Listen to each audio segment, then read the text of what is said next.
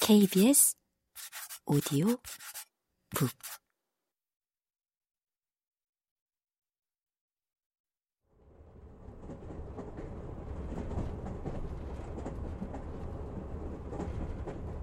프랑스의 실존주의자 알베르 카미는 자살이 유일하게 참으로 진지한 철학적 문제라고 말했다. 삶은 살만한 가치가 있는 것인가? 그 밖의 문제는 형이상학적 수사에 지나지 않는다.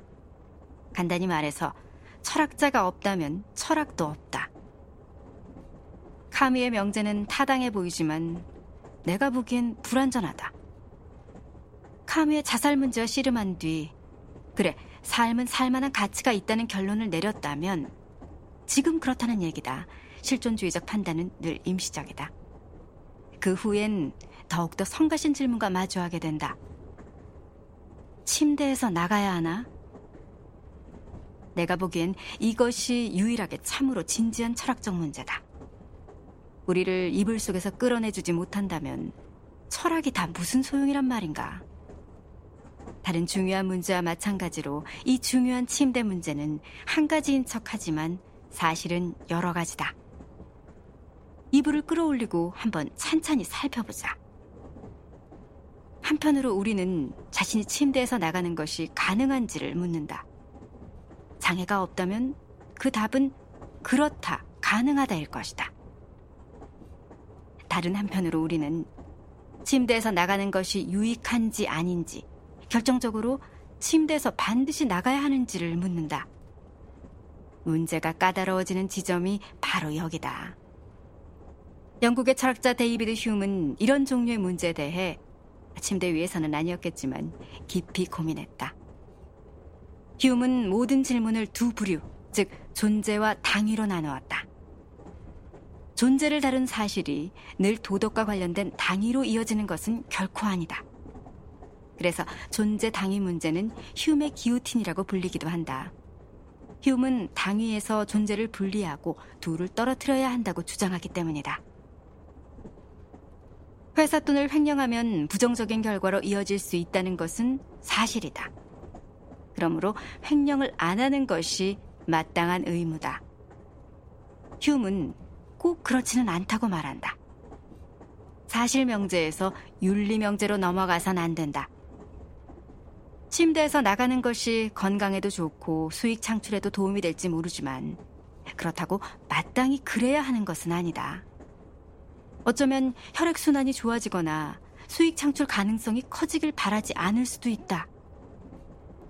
어쩌면 지금 이대로 이불 속에 있는 게 만족스러울 수도 있다.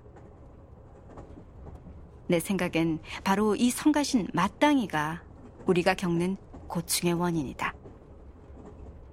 우리는 마땅히 침대에서 나와야 한다고 생각하고 침대에서 나오지 못하면 분명 자신에게 문제가 있는 거라고 생각한다.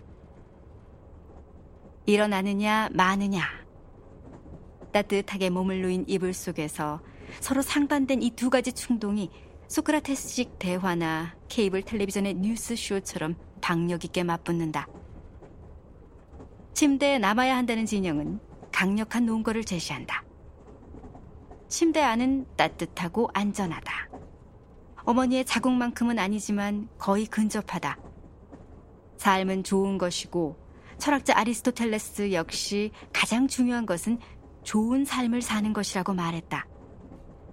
침대 안과 달리 저 밖은 춥다. 밖에서는 나쁜 일들이 벌어진다.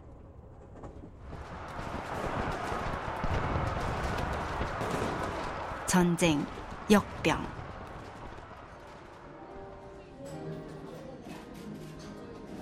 easy listening 음악.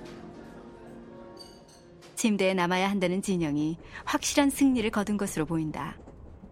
하지만 철학에서 명백한 것은 없다. 철학에는 늘 하지만이 있다. 모든 철학 체계와 인지적 상부 구조, 우뚝 솟은 사상 체제는 하지만이라는 이 짧은 단어 위에 세워졌다. 하지만 저 밖에 있는 삶이 손짓하며 우리를 유혹한다. 우리가 지구에서 보내는 시간은 짧고 귀하다. 정말 그 시간을 가로로 누워서 보내고 싶은가? 아니, 그렇지 않다. 우리의 지친 정맥에 흐르는 생명력은 약간 과체중이지만 비만은 아닌 중년 남성을 침대에서 끌어낼 만큼 확실히 강력하다. 그렇지 않은가? 이러한 대화는 이불과 그 밑에 숨을 사람들이 생겨난 후부터 어떤 형태로든 쭉 이어졌다. 로마 시대 이후 엄청난 발전이 이루어졌지만 이 중요한 침대 문제는 본질적으로 변함없이 남아있다. 그 누구도 이 질문을 피할 수 없다.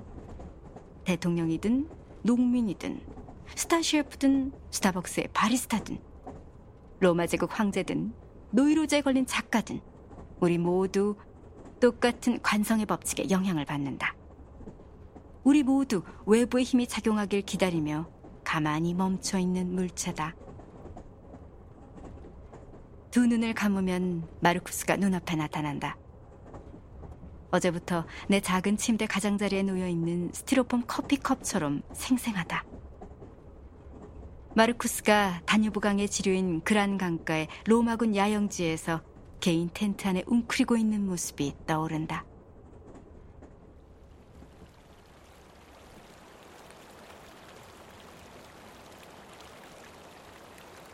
날씨는 춥고 눅눅하며 마르쿠스는 영 기운이 없다. 전쟁은 잘 풀리지 않는다. 게르만족이 로마군의 보급로를 습격했다. 마르쿠스가 이끄는 병력의 사기는 뚝 떨어졌다. 누가 그들을 비난할 수 있겠는가? 5만 명이 넘는 로마군이 목숨을 잃었는데. 마르쿠스는 분명히 로마가 그리웠을 것이다. 특히 변함없이 신의를 지키진 않았지만 자애로웠던 아내 파우스티나가 그리웠을 것이다. 지난 10여 년은 결코 쉽지 않았다. 골치 아픈 게르만족의 공격으로 피해를 입었고 교활한 카시우스가 반란을 꾀했다. 그리고 아이들이 있었다. 파우스티나는 최소 13명의 아이를 낳았으나 유년기까지 살아남은 아이는 그중 절반도 되지 않았다.